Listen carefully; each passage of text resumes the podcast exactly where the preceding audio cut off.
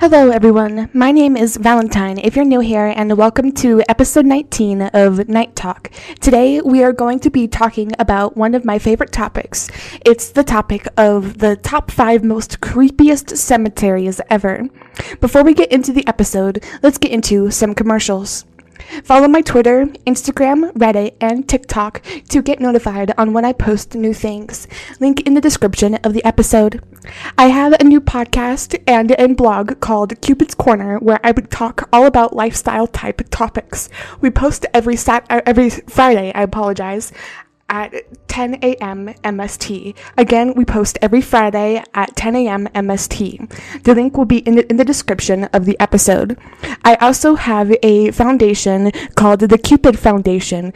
Our mission is to make an impact on the world. Linked to everything there is in the there is for that in the description also. Lastly, I also have a YouTube channel called Cupid Studios where I post short films that I create because I'm an aspiring director. Link in the description of the episode. It'll all be in one link, you'll see. Okay, let's get into the episode.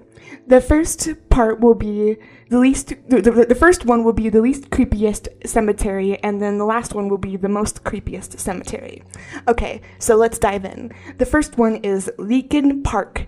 It's uh, in located in Baltimore, Maryland. Leakin Park te- uh, technically isn't a cemetery, but the number of bodies that have been found here made the people of Baltimore call it the open air cemetery. The most notable case was Hae Min Lee, excuse me if I mispronounce that, in 1999. Since the mid 20th century, there has been 79 bodies that have been found there. The park's overgrown structure makes it unfortunately easy for victims to get hidden. This park is really creepy. If you look up pictures of it, you'll you'll you'll understand. The the next the next cemetery is actually Citizen Cemetery here in Flagstaff, Arizona. It was established in 1891 according to the late historian Platt Cline, who they later dedicated Cline Library at NAU to. It didn't open until 1914 when, according to interment.com, town fathers decided to move 40 existing graves from the former Greenwood Cemetery to the new location. Some of the bodies are still at the old cemetery, which is now a park called Thorpe Park. Number three, Valley of the Kings in, uh, in Cairo, Egypt. According to the thetravel.com, Valley of the Kings is a valley is a valley in Egypt where at least 63 chambers were built in order to house pharaohs and other noble people in ancient Egypt. Interest in Interest in exactly what life was like in ancient Egypt and the meaning behind all their structures has been a huge focus of archaeology since the 18th century. Most of the tombs in the Valley of the Kings are closed to tourists and are only opened in order to be studied by archaeologists. Considering these sites were so sacred to the ancient Egyptians who buried their most powerful and esteemed leaders there, it's no surprise that not just anyone is allowed in. Since the study of ancient Egypt began, claims of curses that are placed on anyone that disrupts their sacred grounds have been perpetuated, so it might be for the best that not just anyone can visit. That makes so much sense. Number four is Howard Street Cemetery in Salem, Massachusetts. Many people love to visit the cemetery, and I understand why.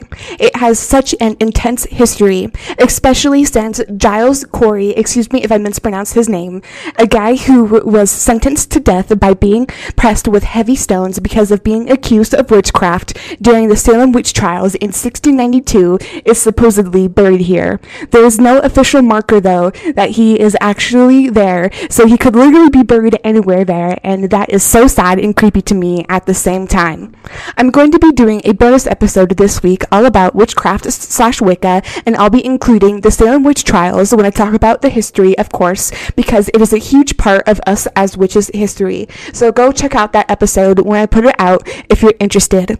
It'll be out tomorrow along with the regularly regularly scheduled episode. It'll be I'll, I'll be getting more into what happened to Giles Corey and what happened at the Salem witch trials in general. So go check it out when it comes.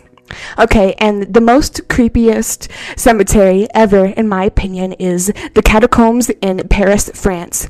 This is this one probably freaks me out the most, mostly because it's just an area under a huge city, Paris to be specific, and it houses over six to seven million dead bodies. And it was built in the 18th century, which is creepy in and of itself. Even creepier, according to thetravel.com, each year nearly half a million people visit the catacombs and walk among the bodies that are carefully stacked up and line the walls. They even released a movie about this called As Above, So Below. It was probably one of the hardest movies for me to watch. Uh, one, because of the way it was filmed, and two, because it was just generally really creepy. And I don't say that often because I love horror movies. And if you know me in real life, you know that. So, okay, that is all I have for this episode. I hope you all enjoyed it. I'll talk to everyone next time. This is Valentine signing out.